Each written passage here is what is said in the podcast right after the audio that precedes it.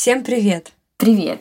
И вы слушаете подкаст о материнстве, в котором мы каждую неделю обсуждаем разные темы, связанные с детьми, с воспитанием детей, с мамами и со всем, что окружает нас в нашем материнстве. Все самые актуальные темы, которые волнуют многих мам, и сегодня мы записываем уже 73-й выпуск. Ты представляешь? Кто бы мог подумать, что мы с тобой найдем 73 раза о чем поговорить и что обсудить в нашем подкасте, но темы не кончаются. Поэтому я думаю, что вас ждет много новых и интересных тем. Оставайтесь с нами. Мы уже успели обсудить беременность, подготовку к беременности. Несколько эпизодов про роды было у нас, множество эпизодов про развитие детей, про развивающие игрушки, а также много эпизодов с разными экспертами. Эпизоды очень интересные и полезны. Меня зовут Тоня, моему сыну 4 года, и мы живем в Москве.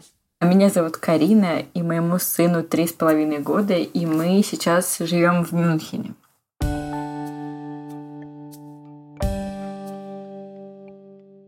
Какой инсайт материнства ты вынесла за прошедшую неделю? Инсайт, боже, Собчак только вчера выложила пост с этими словечками, и я поняла, как часто я их употребляю. Так вот, что ты за последнюю неделю вынесла из своего материнства? одну прекрасную вещь, что ничего нельзя с детьми планировать, загадывать, надеяться на улучшение. Нужно просто находиться в моменте, блин. Я в моменте, и пролетел который день, я не заметил. Радоваться тому, что у тебя есть, и быть в потоке, потому что ты никогда не знаешь, что через день всю твою семью накроет кишечный грипп. Ой, это точно. Счастье любит тишину. Это вот прям про материнство. Уже не раз замечала, стоит чему-то порадоваться, как на следующий день все идет вверх дном. Я тут поняла за прошедшую неделю, что оказывается, можно ребенку не включать мультики. И он от этого вообще ничего не потеряет, и наоборот будет э, спокоен и доволен. И мы сегодня с мужем вечером сидели говорим, а что, так можно было? У нас просто такой, знаешь, воспитательный процесс начался. У нас Олег теперь не смотрит мультики, хотя раньше мы включали полчаса там после садика. Сейчас мы это исключили, и я поняла, насколько же действительно на детей, на их нервную систему, особенно на нервную систему моего ребенка, потому что он такой у меня очень шустрый, влияет вечерний просмотр мультиков. Поэтому, если ваши дети перевозбуждены после садика, после каких-то событий, попробуйте не включать ему мультики, и вы, возможно, тоже заметите этот чудотворный эффект.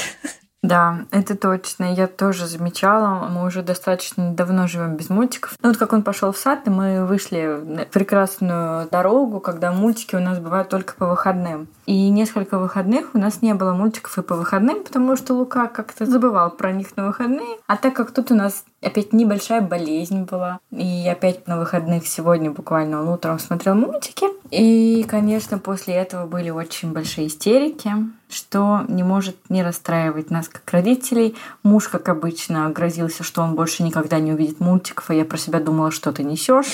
Конечно, увидит, если он будет болеть или будет какой-нибудь карантин, то да, он увидит мультики. Наверное, какой-то эпизод наклевывается, нет?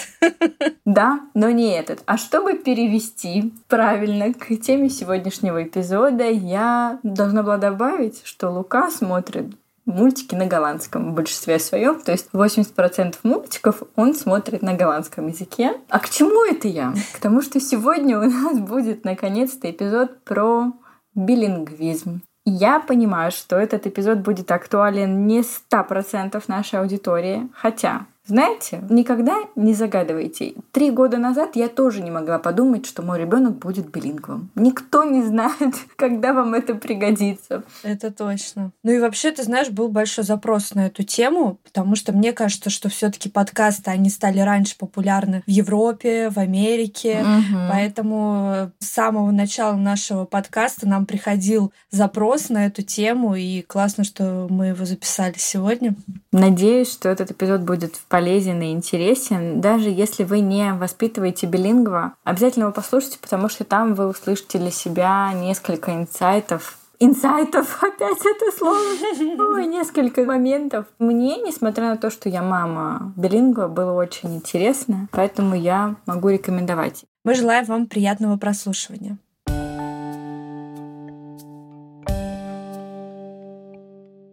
И сегодня у нас в гостях Екатерина Дорофеева, мама двух трилингвов, лингвист и эксперт по детскому многоязычию. Также Екатерина автор блога о мультиязычии, у нее есть своя группа на Фейсбуке, которая называется «Екатерина о многоязычных детях. Мастерская билингвизма». Все ссылки будут в описании нашего эпизода. В этой группе на Фейсбуке Екатерина делится своим опытом, мыслями и знаниями, а мамы, участницы группы задают вопросы и получают ответы от Екатерины и таких же мам билингвов. Екатерина, добрый день. Здравствуйте, Карина. Спасибо большое, что пришли к нам в подкаст и согласились записать эпизод на такую важную тему. Спасибо, что пригласили. Я уже несколько лет занимаюсь детским билингвизмом. Для меня эта тема очень актуальна, потому что у меня у самой двое детей, трилингвов. И я рада поделиться с вашими слушательницами. В самом начале записи мы всегда с Тони рассказываем, сколько у нас детей. У нас пока не так много детей. И как их зовут? А, у меня двое детей. Лене пять с половиной лет, Алексу два с половиной года. Мы живем в Голландии, в Амстердаме. И папа у нас итальянец, мама русская. Ну и, соответственно, третий язык голландский. А среда нидерландская. Да. Давайте тогда начнем наш разговор э, про билингвизм. Кто вообще такие билингвы? Это на самом деле, с одной стороны, очень простой вопрос, с другой стороны, очень сложный вопрос, на который наука не дает ответа. Вчера буквально случайно встретилась со знакомой, мы несколько лет не виделись, и вот привели детей на кружок рисования. Я говорю, я пишу книгу про детей билингвов, и она говорит, как интересно, а вот мои девочки это билингвы, я говорю, ну, конечно, билингвы. У них русские мама и папа, они родились, живут в Голландии, конечно, они билингвы. Но она говорит, ну как же, у них же голландский не родной. Как же не родной? Конечно, родной. И вот на этом моменте да, возник вопрос, а, собственно, что такое родной язык? На этот вопрос уже ответить сложнее, потому что общее такое определение билингва. Билингв — это человек, использующий в повседневной жизни два языка. То есть я тоже билингв. Да, вот в этом-то и проблема, да, что мы с вами, в общем-то, тоже там билингвы, трилингвы и так далее. А вот э, что именно значит использовать в повседневной жизни два языка, на каком уровне человек должен владеть э, этими двумя языками, это точно не определено. Такое есть хорошее определение билингвизма, которое мне нравится, профессора Франсуа Гражана. Билингв — это не сумма двух полноценных или неполноценных монолингвов. Билингв — это человек, обладающий уникальной и специфической языковой организацией. А для того, чтобы как-то конкретнее ответить на этот вопрос, надо сравнить билингва с монолингвом. То есть как монолингв владеет своим языком, как билингв владеет своим языком. А кто такой монолингв? Какой-то пьяный Петрович, валяющийся под забором и пытающийся что-то сказать по-русски. Это монолингв, носитель русского языка. Вот мы с вами тоже. Александр Сергеевич Пушкин тоже. Как раз первое определение, что билингв — это человек, который может говорить на двух языках. Я тоже говорю на трех языках, но при этом остальные мои языки приобретались, то есть я их учила, они не были у меня в среде выучены. Поэтому я не считаю себя билингвом, я считаю себя просто русским человеком, который может говорить на двух иностранных языках. Правильно? Да, Хотя вот некоторые могли бы вас назвать билингвом, да, все относительно. Но если мы говорим именно вот о языке, который усваивается как родной с детства, то есть мы говорим о детском билингвизме, о детском многоязычии, угу. то тут можно уже более конкретно сказать, да, что вот двуязычный ребенок – это ребенок, погруженный в двуязычную среду с рождения или с детства. И тоже пользующийся двумя языками в повседневной жизни. То есть можно сказать, что есть ранние билингвы, это те, которые вот с рождения родились уже в стране или лет до пяти в нее переехали, и поздние билингвы, которые переехали где-то лет в пять, примерно лет до 10-12. Эта граница колеблется у разных исследователей. Вот если до этого возраста ребенок попал в другую языковую среду, переехал за границу с семьей, он может еще усвоить язык как родной. Родители уже будут учить как иностранный, а он еще может стать вот сбалансированным билингвом, то есть тем билингвом, который владеет двумя языками как родными. Но по статистике большинство вот таких детей, они все-таки вырастают несбалансированными билингвами. То есть у них один язык как родной, а второй там уже с вариациями послабее. Билинг бывают сбалансированные, то есть те, которые одинаково хорошо владеют двумя языками, и это большая редкость, но бывают. И несбалансированные, те, у которых один язык, обычно это язык среды.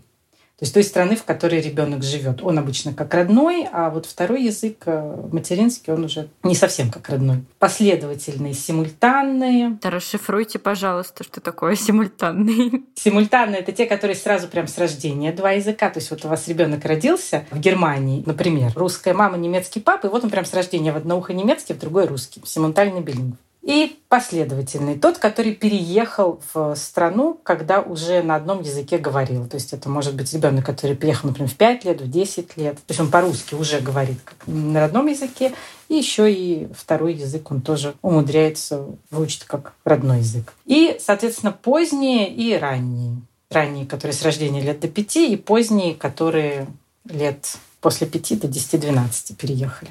Я слушаю вас и понимаю, что все случаи билингвизма, они настолько уникальны, потому что, например, у меня Лука переехал в Нидерланды, его второй язык — это голландский язык, когда ему было год и восемь, но при этом говорить он начал одновременно на русском и на голландском. Но я думаю, что русский у него уже был сильнее, потому что до этого он прекрасно понимал русский, но просто пока на нем не говорил, а потом начал говорить. И получается, он все равно последовательный, да, билингв. Ну, в таком а, маленьком возрасте можно сказать, что он симультанный, потому что он начал действительно говорить сразу на двух языках. И несмотря на то, что, да, какая-то база русского, она у него уже была, потому что она закладывается с рождения. Кстати, некоторые исследователи считают, что не только с рождения, а уже в животе матери. Вот я тоже, да, читала об этом. А, но все равно симультанный билинг, потому что в таком маленьком возрасте, конечно, на двух языках одновременно, да. Я много читала про билингвизм, все расписывают плюсы билингвов, но я думаю, что всегда в том месте, где есть плюс, есть и минус. Можем ли мы с вами обсудить, какие плюсы и минусы есть у билингвизма? Конечно, есть и плюсы, и минусы. Вот э, те, кто читает мою страничку на Фейсбуке, мой блог, да, «Мастерская билингвизма», те знают, что я топлю за билингвизм. Я всегда говорю, что это хорошо. И это действительно очень здорово и для развития мозга, но есть и минусы. Ну, давайте начнем с плюсов. Если я вам скажу, например, фразу «волк сидит на дереве», это грамматически верное высказывание, как вы думаете? Я думаю, нет. Вас сбивает с толку тот факт, что она по смыслу абсурдна, да, потому что волки по деревьям не лазят. Но я спросила вас грамматически, это верное высказывание или нет? Если бы я вам сказала, там, волк сидит в кустах, то вы бы так быстро чек, да, Подлежащее со сказуемым согласовано, предлог правильный, падеж правильный, все грамматически верное высказывание. Вот провели эксперимент в группе билингвов и монолингвов. Дали вот абсурдные фразы, по смыслу абсурдные, типа «волк сидит на дереве», «яблоки растут на носу». И они должны были на скорость дать ответ, правильно это грамматически высказывание или нет. И победила группа билингвов.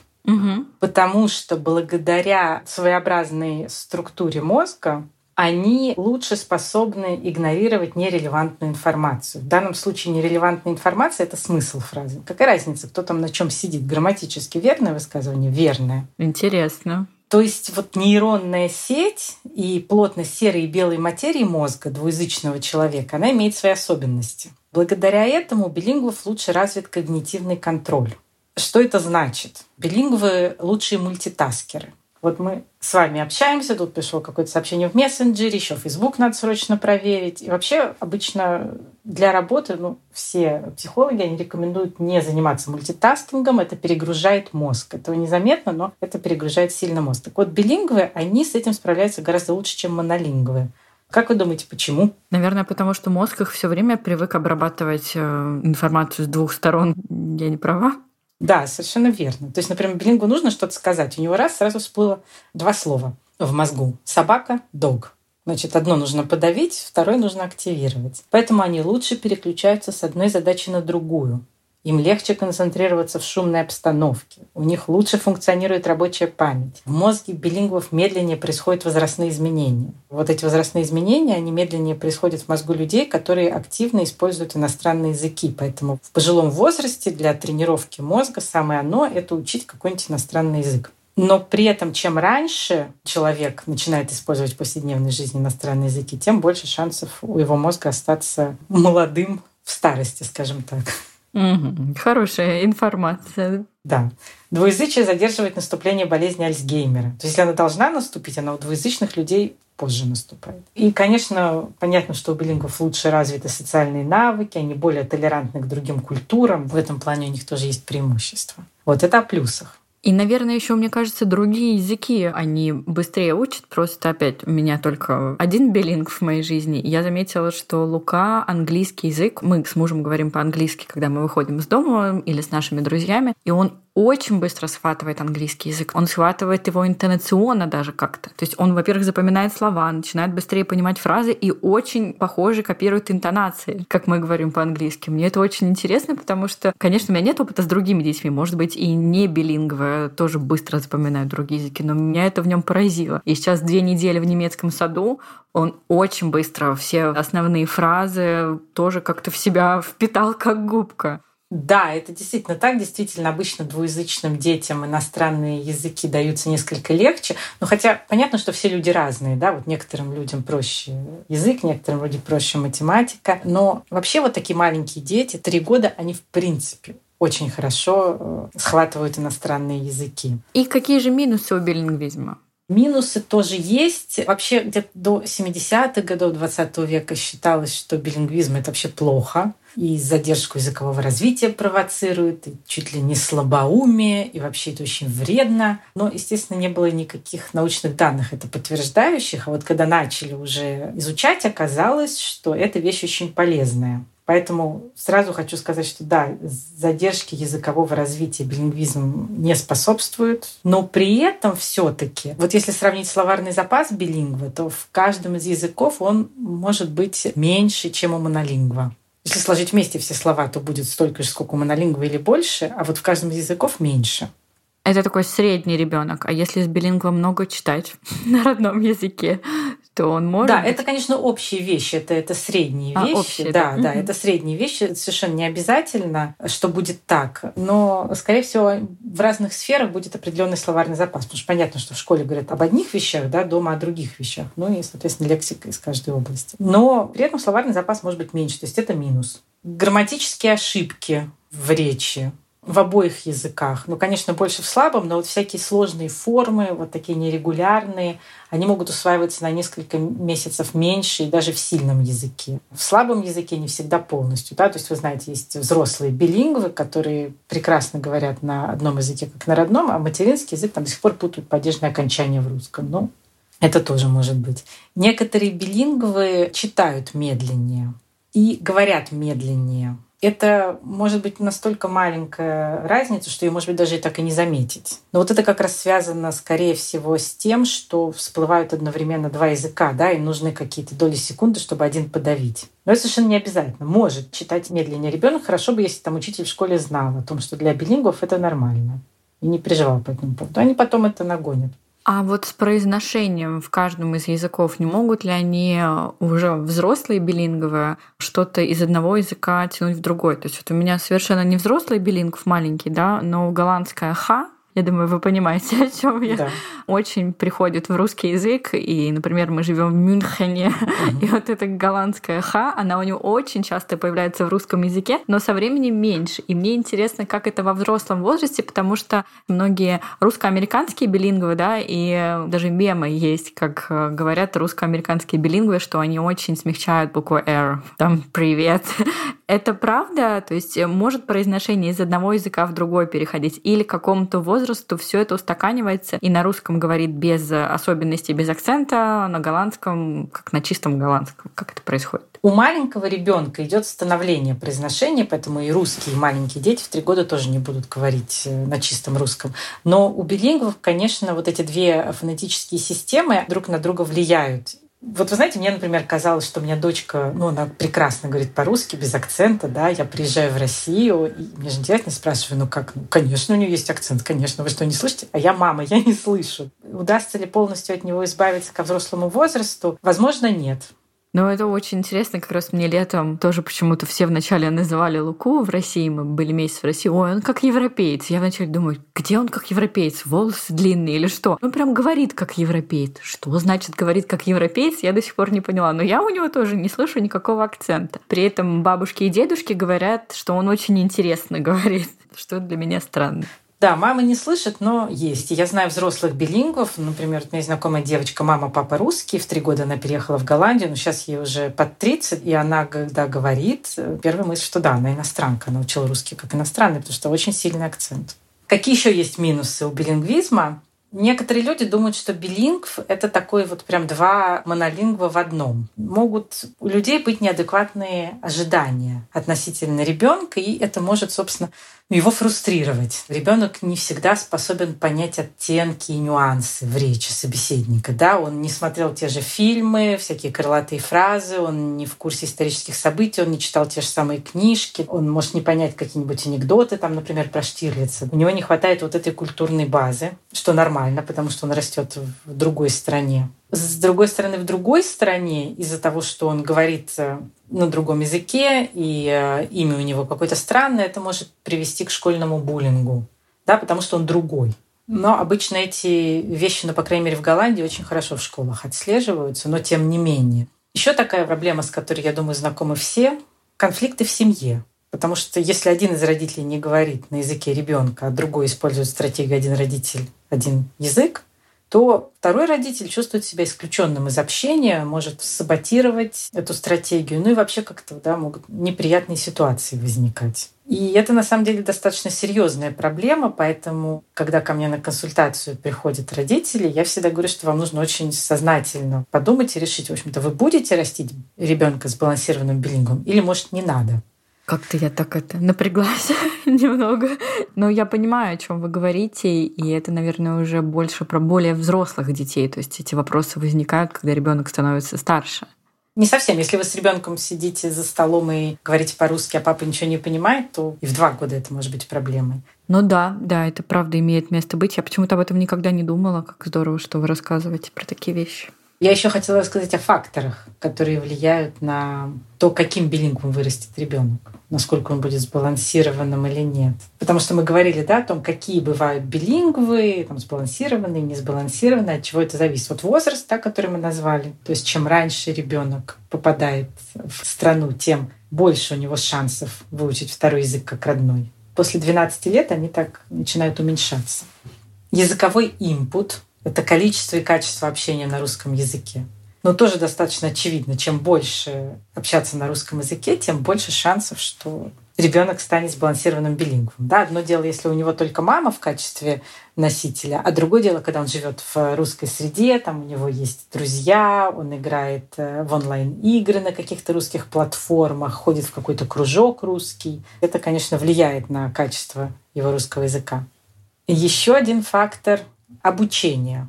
Мы все с вами учились в школе в русской и помним, что все вот эти вот правила, стеклянные, оловянные, деревянные, молоко пиши через О, для того, чтобы их запомнить, нужно вот тренироваться, заниматься, заниматься. И все равно мы с ошибками пишем. Если специально этим не заниматься, если ребенок не ходит в какую-то субботнюю русскую школу, или не занимается с учителем, то он не научится, конечно, грамотно писать по-русски, потому что это не что-то, что приходит само через разговорную речь. Это вот нужно сидеть и заниматься. И сюда же особенности языковой системы. То есть чем сложнее язык... Русский язык считается сложным, да? Да, русский сложный язык, но сложнее немецкого, французского. Провели вот такой эксперимент, сравнили группу русско-голландских билингвов и польско-голландских билингвов, детей. Два славянских языка с падежами. И дали им тест э, на грамматику. Как вы думаете, кто лучше справился?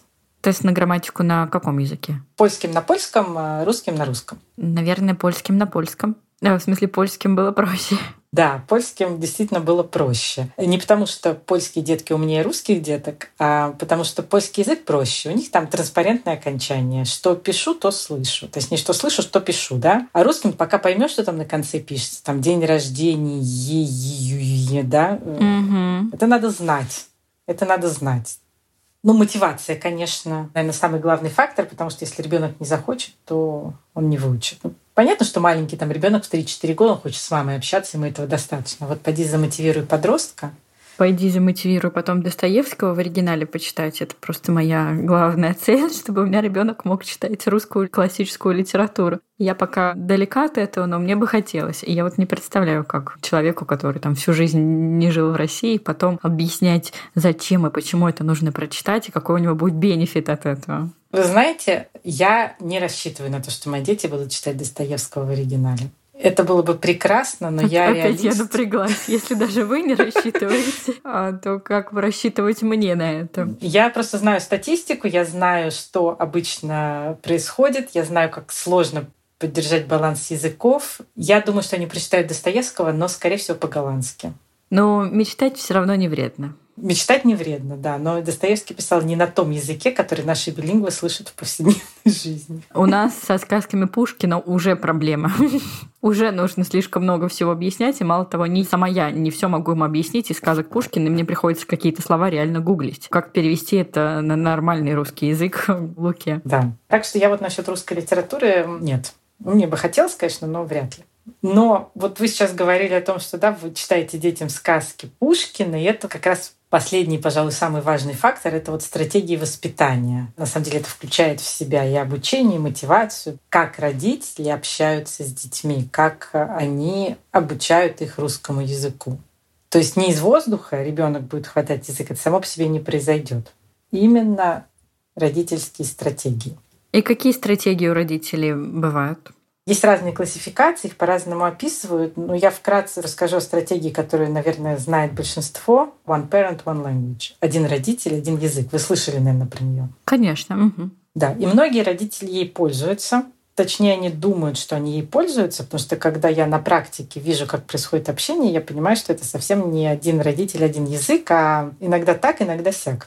Вот что важно в этой стратегии, это быть последовательным. То есть действительно общаться с ребенком только на русском языке всегда. Когда папа нас не понимает, когда учитель нас не понимает, когда друзья на улице нас не понимают и так далее. И вот только в этом случае это будет один родитель, один язык, потому что мы формируем у ребенка привычку общаться с мамой только по-русски. Когда он маленький, это вообще не вопрос. Конечно, ему хочется общаться только с мамой, он с ней будет общаться. Но как только он станет постарше, ему проще будет общаться на языке среды, и он попытается с этой стратегией соскользнуть, если мама была непоследовательна. То есть последовательность в этом самое главное. Нам как раз вчера слушательница написала уже последний вопрос. Они живут в Германии, ребенок очень рано оказался в среде в немецкой, пошел в ясли. Мама говорит на русском, папа тоже говорит на русском. Но при этом родители иногда говорят на немецком друг с другом, потому что там папа поздний переселенец. И мама разговаривает с воспитателями в детском саду на немецком. Ребенок угу. прочекал, что мама прекрасно понимает и говорит на языке, на котором ему легче говорить сейчас. То есть ему на немецком все равно говорить легче.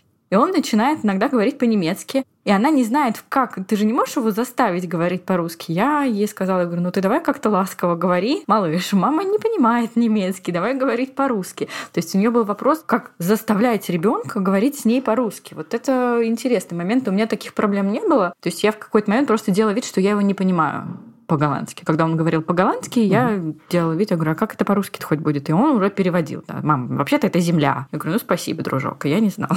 Как в таком случае поступать? А сколько лет вот ее ребенку? Два, по-моему, или два с половиной. То есть у нее совсем маленький а, ребенок. Ну, это прекрасный возраст, это тут проблем быть не должно. Дело в том, что мы с ребенком говорим только по-русски, и таким образом закладываем у него привычку. Привычка это очень сильная вещь. Вот у меня есть знакомая, она недавно пожаловалась, что она никак не может выучить голландский. Десять лет назад приехала в Голландию. Я говорю, слушай, ну у тебя муж голландец, ну вообще как? Она говорит, а мы с ним говорим по-английски. Почему? Потому что, когда познакомились, начали говорить по-английски, переехали в Голландию какое-то время, говорили по-английски, пока она на курсы ходила. Потом она уже на достаточно приличном уровне выучила голландский, но с мужем она не может перейти на голландский, потому что есть привычка и есть определенная языковая личность включается. И вот то же самое с маленьким ребенком. Понятно, что в 10 лет ему не скажешь, мама не понимает по-голландски. Он прекрасно знает. У меня, мои дети прекрасно знают, что я и по-голландски, и по-итальянски все прекрасно понимаю. Но со мной невозможно говорить ни на каком другом языке, потому что, во-первых, выработалась привычка, во-вторых, как вы сейчас описали, техника морозится. Mm-hmm. Да? Морозится, я ничего не понимаю. Да? Тут можно поговорить об этом подробнее, потому что есть определенные стратегии внутри. Один родитель, один язык. Но если вам ребенок говорит, например, там, мама, give me an apple, да? Mm-hmm. Я не поняла, а, что ты хочешь, скажи по-русски. Give me an apple. Дальше, возможно, ваш маленький билинг, он просто не знает, как это сказать по-русски. То есть можно, конечно, тут до упора говорить «скажи по-русски», но если он не знает, он не знает. Поэтому дальше мы должны ему предложить варианты. Ты хочешь яблоко или мандарин? Не ты хочешь яблоко, потому что вариант «да» нас не устраивает. Угу. Нам нужно, чтобы он повторил это. Да? Вот тут он вам скажет «мама, я хочу яблоко». Вот пока он вам не скажет «мама, я хочу яблоко», никакого яблока не давать. Вот здесь обычно родители ломаются, потому что ну что же ребенок умрет с голода, да? И вот если вот вы здесь сломаетесь и соскользнете, то потом вам будет сложнее, сложнее, сложнее. Хорошо, спасибо вам за ответ. Это интересно. И техника морозица очень хорошая. Точно хорошая. Да, техника морозица, как ее называет Ланс, вот исследовательница, которая писала разные стратегии. Это minimal gasp strategy. Я не поняла, скажи по-русски. Тогда у меня еще один вопрос, потому что в Москве и в России сейчас это очень модно, и многие хотят вырастить билингва вне среды. Живет семья в Москве, и мама хорошо знает там, английский язык, например. И она хочет, чтобы ребенок с рождения стал билингвом с английским языком. Возможно ли это вне среды стать билингвом? Ну, по большому счету, возможно, конечно, и даже есть описание вот экспериментов в научной литературе, когда это удалось. Например, семья в Австралии жила, и папа учитель немецкого языка с детьми с рождения говорил по-немецки, выросли у него вполне себе билингвы, он это все подробно описал. Но тут мы с вами уже говорили о том, что кто такой билингв, какой уровень языка будет на выходе. Если мама готова с рождения и все время говорить с ребенком только на английском, нанять ему английскую няню. Ну, все-таки желательно, чтобы там был, конечно, эти спикер, потому что сами понимаете, что произношение может быть хорошим, но все равно это иностранный язык для мамы. Если она последовательно готова соблюдать стратегию One Parent, One Language, да, один родитель, один язык, если она готова создавать ребенку вот эту среду, друзья, с которыми он будет говорить по-английски, регулярные там поездки в Англию, общение с носителями языка, он будет читать книжки в оригинале, он будет смотреть фильмы в оригинале, он будет э, как-то там дополнительно заниматься и так далее, то в принципе, да, в принципе, возможно, в литературе такие случаи описаны, да. Но это очень сложно, и я бы, например, лично не стала бы этим заниматься, потому что для меня говорить с ребенком на неродном для меня языке всегда это абсурд просто. Но если хочется, то можно. Да, мне тоже кажется, что это сложно, потому что даже мамы билингвов, наоборот, сохраняют русский язык, чтобы иметь что-то с ребенком такое на родном языке. То, что очень сложно передать иногда на иностранном. Такая общность, да, духовная. Да. да. Поэтому намеренно самой себя этого лишать, это странно. Слушательницы написали очень много вопросов. Первый вопрос. Развивает ли билингвизм мозг дополнительно? Но мне кажется, мы на него ответили. Развивает, да, мы на него уже ответили. Может ли знание двух языков привести к логопедическим проблемам? Сам по себе билингвизм нет, он не приводит к проблемам логопедическим. Но поскольку фонетические системы друг на друга влияют, то могут быть какие-то шероховатости в произношении в обоих языках. Но я бы не называла это логопедическими проблемами. Угу. Логопедические проблемы это все-таки уже клиника. Но да, в общем, акцент, да, может быть и в одном языке, и в другом, да. А может и не быть. С какого возраста лучше вводить второй неродной для родителей язык и как? То есть это, например, семья, русские мама и папа переехали в Германию, да, вот так вот? Или в Голландию, да, что уж говорить, да, с какого возраста? То есть они живут в среде. Тут на самом деле есть два противоположных мнения. Потому что, с одной стороны, если мы хотим, чтобы у нас ребенок был сбалансированным билингвом, то чем позже, тем лучше, чтобы у него максимально закрепился и вышел на хороший уровень русский язык. Желательно после трех лет отправлять в детский садик. Другое дело, что мы, конечно, хотим, чтобы у нас ребенок даже в три года пошел в детский садик уже адаптированным и вообще понимал, о чем с ним говорят. Поэтому самое лучшее для этого это где-то вот когда ребенок начинает говорить там свои первые слова, полтора-два года в этом возрасте, может быть, там на игровой площадке, в каком-то игровом клубе, с помощью няни, которая бы подсказала ему самые базовые выражения. Вот это мой мячик, можно, нельзя, да, то есть чтобы вот он так немножко ориентировался. Но просто чтобы этого языка было немного, если мы говорим именно о том, что мы хотим вырастить сбалансированную билингву с самого раннего возраста, но не так уж много, да, чтобы он просто мог как-то общаться. А так, например, в три года пойдет детский сад и, и все там схватит. Достаточно быстро. Вопрос, как сохранить родной язык. Я сама понимаю, что это вопрос на целый эпизод, поэтому давайте на этот вопрос ответим. Знаете, сейчас очень модные разные чек-листы. Поэтому вы даете просто пять пунктов, что делать, чтобы сохранить русский язык. Ну вот я говорила о факторах, которые влияют на становление русского языка. Вот это, собственно, они и есть. То есть нужно обеспечить импут разнообразный, то есть чтобы ребенок по максимуму использовал русский язык. Ну как учится язык, как все учат язык, да? На нем нужно общаться. Должна быть среда, в которой ребенок общается на русском языке. Это желательно не только мама. Игры, фильмы, переписка, language exchange. Он должен учиться русскому языку целенаправленно, то есть школа субботняя школа или какие-то другие занятия. Родители должны соблюдать определенные языковые стратегии и быть в них последовательны. Чтобы вы не выбрали, нужно последовательным быть в этом и продолжать ребенка мотивировать мотивировать и мотивировать. То есть ему зачем-то этот язык нужен. Следующий вопрос. Если мама не носитель, но хорошо знает иностранный язык, с какого возраста вводить иностранный язык? Вот мы как раз обсудили с вами билингвизм в Москве, и тут, наверное, нужно понимать, какая цель у мамы. Если она хочет, чтобы ребенок просто учил английский язык, это одно. Если она хочет делать билингва, то с рождения получается. Да, если она хочет делать билингва, то с рождения, да.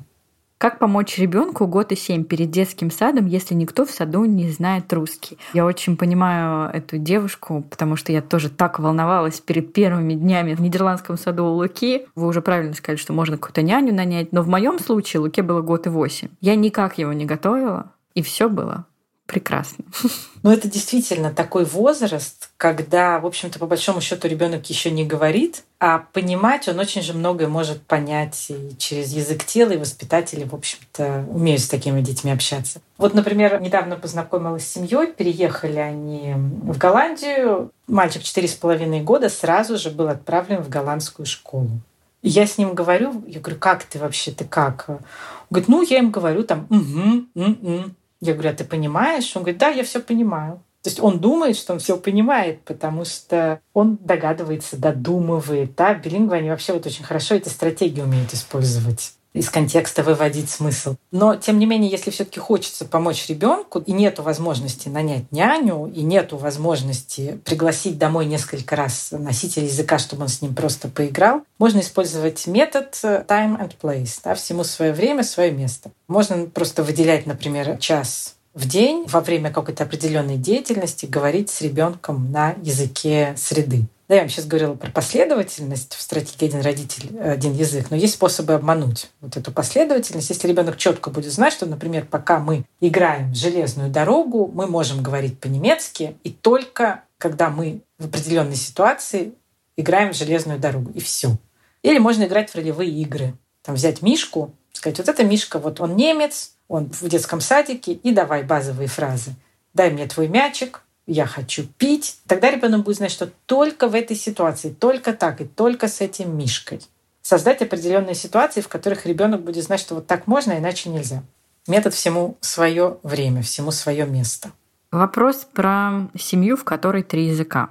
Один мамин, один папин и страны, где живут. Каждый родитель общается к ребенку на своем языке, но родители между собой общаются на третьем языке. Ребенок его слышит, и язык, очевидно, в пассиве. Как это для ребенка? Спрашивают, может быть, исключить третий язык или ок? Чего я не поняла в этом вопросе, это, во-первых, как можно исключить третий язык, если на нем общаются мама и папа. Его не, нельзя исключить. Ну, может быть, мама выучит испанский, например, на хорошем уровне, или папа русский. Нет, ну если родители готовы, то это, конечно, будет только полезно для ребенка, но вообще то, что ребенок слышит еще один язык и не общается на нем, это никоим образом ничему не вредит. Ребенок может усвоить сколько угодно языков. Для его мозга это вообще не проблема. Проблема в том, что для того, чтобы выучить язык хорошо, нужно на нем много общаться. И каждый другой язык, он, соответственно, забирает ну, просто время у другого языка. То есть это тот же самый билингв, да, почему он может одним языком владеть немного хуже, чем другим, а может вообще плохо владеть, э, потому что другой язык э, лучше, да, то есть баланс, просто баланс. Исключать его не надо, этот язык. У меня у знакомых мама по-русски, э, папа итальянец, живут в Голландии, между собой общаются по-английски. Да, девочки почти 6 лет. И мама и папа английский уже не могут использовать как секретный язык, потому что ребенок, которого никто не учил, уже все понимает и говорит. Ага. Хуже не будет. Мы с мужем говорим по-итальянски. У моих детей итальянский сильнее, чем русский. Почему? Импута больше. Пусть даже я к ним по-итальянски не обращаюсь, но они слышат постоянно итальянскую речь. Три языка, четыре языка, пять языков, ради бога. Вопрос, как ребенок будет владеть этими языками. Нельзя объять необъятное.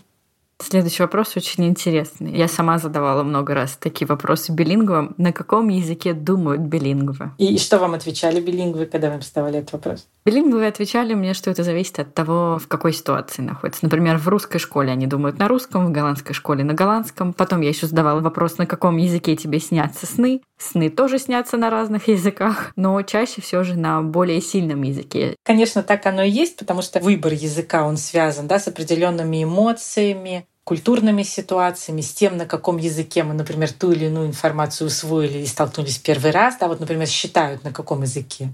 Ваш русский номер телефона, вам, наверное, проще все сказать по-русски. Угу. А ваш немецкий номер телефона, может быть, у вас уже по-немецки записан в мозгу. Вот мне, например, мой голландский номер телефона сказать по-русски сложнее, чем по-голландски. А вот мой русский номер телефона мне придется переводить с русского на голландский. Мне его проще сказать по-русски. Если посмотреть, вот, например, письма аристократов наших, мы же помним, что все наши прекрасные писатели XIX века, да, и высшее общество, они были билингвами русско-французскими. Вот Пушкин, если почитать его переписку, он смешивал языки только так. Да, да, да. Еду они писали по-русски, например, да, то, что нет аналогов во французском, они писали там пирожки. Да. Я тоже это замечала очень часто у авторов, что они мешают как раз французский и вставляют русский. Легче рассказать пирожки, я не знаю, или борщ, да, чем объяснять на французском, что такое пирожки в русском понимании, потому что это же разные пирожки в каждой стране. Да, то есть билингвы думают на разных языках в зависимости от ситуации.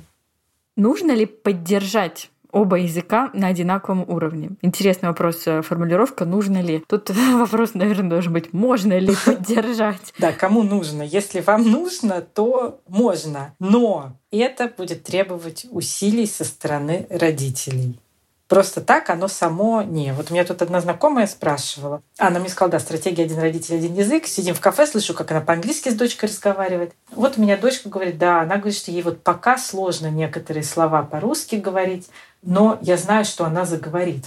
Я говорю, слушай, я тебя не хочу разочаровывать.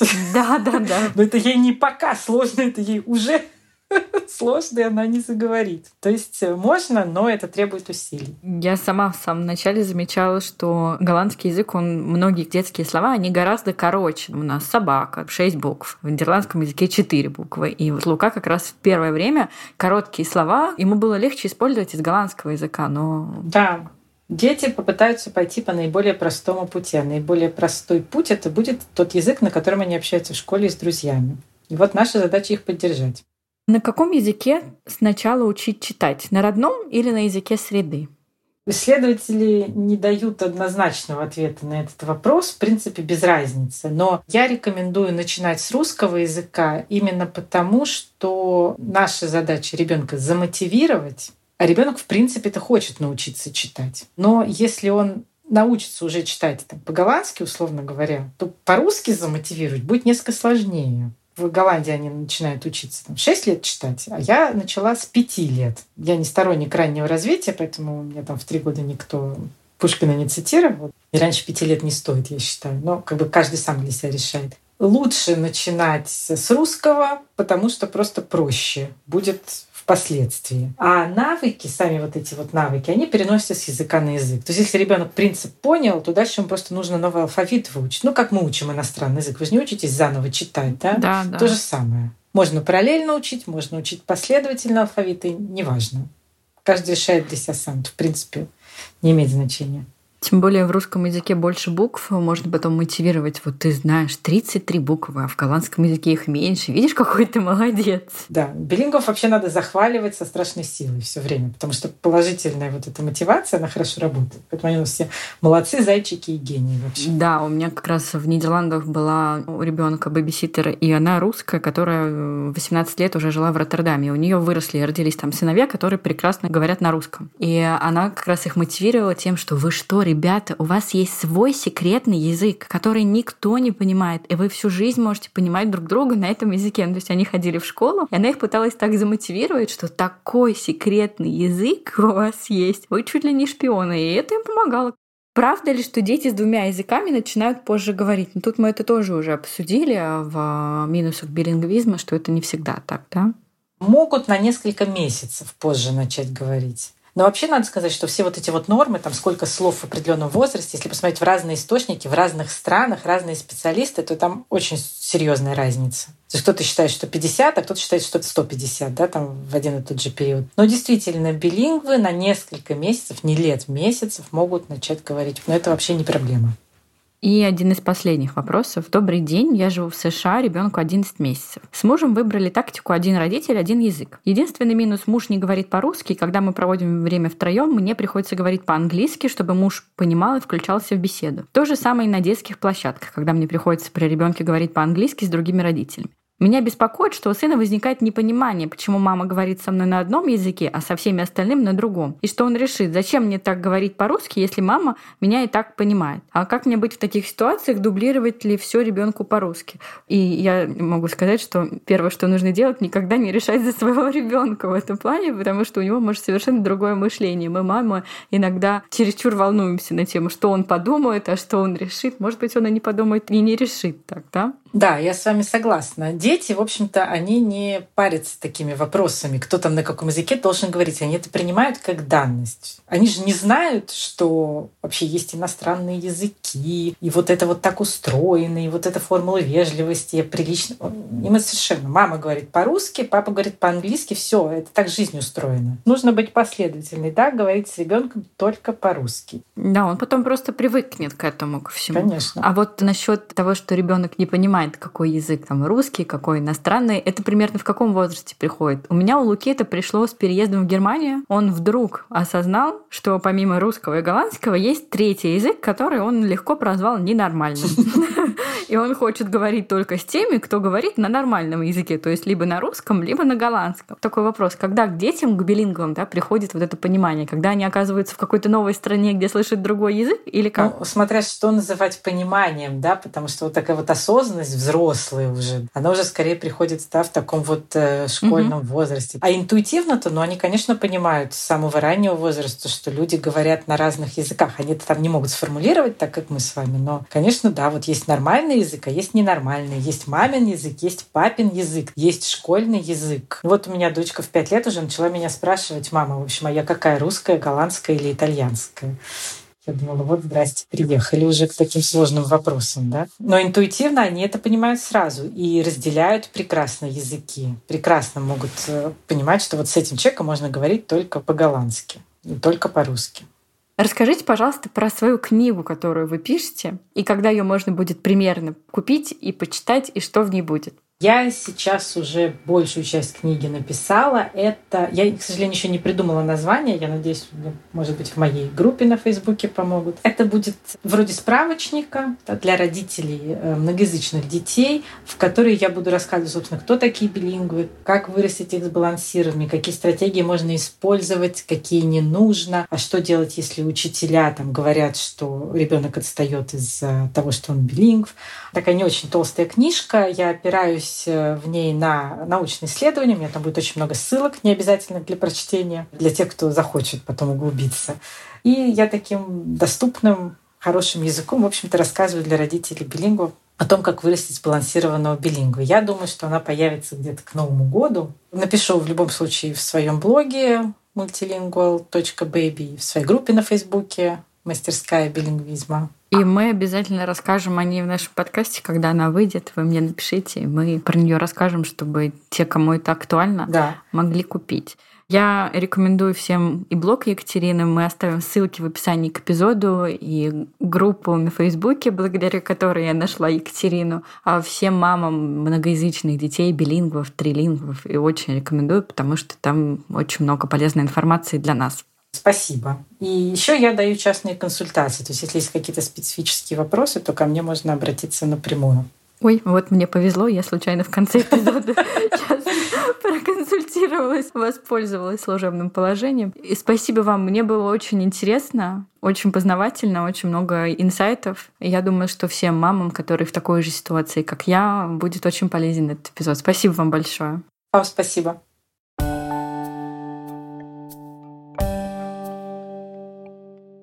Спасибо, Екатерина, что поделились с нами вашим опытом и знаниями. Я уверена, что этот эпизод будет полезен для многих наших слушательниц. И если вам понравился этот эпизод, не забудьте поставить оценку в приложении подкаста, в котором вы нас слушаете. А еще обязательно подписывайтесь на наш Инстаграм. Там мы очень часто общаемся с нашими слушательницами и устраиваем интересные викторины. На прошлой неделе мы с Тони устроили интересную викторину 10 фактов о нас. Да. да? Правда да, или да, миф, как это называется. В общем, только одна девушка, Катя, угадала. И вот мы отправим ей открытку. Так что, кто еще не с нами в Инстаграме, подписывайтесь. Будем общаться и знакомиться поближе аватарками. Будем смотреть на ваших деток и лайкать. Всем хорошего дня. Пока-пока.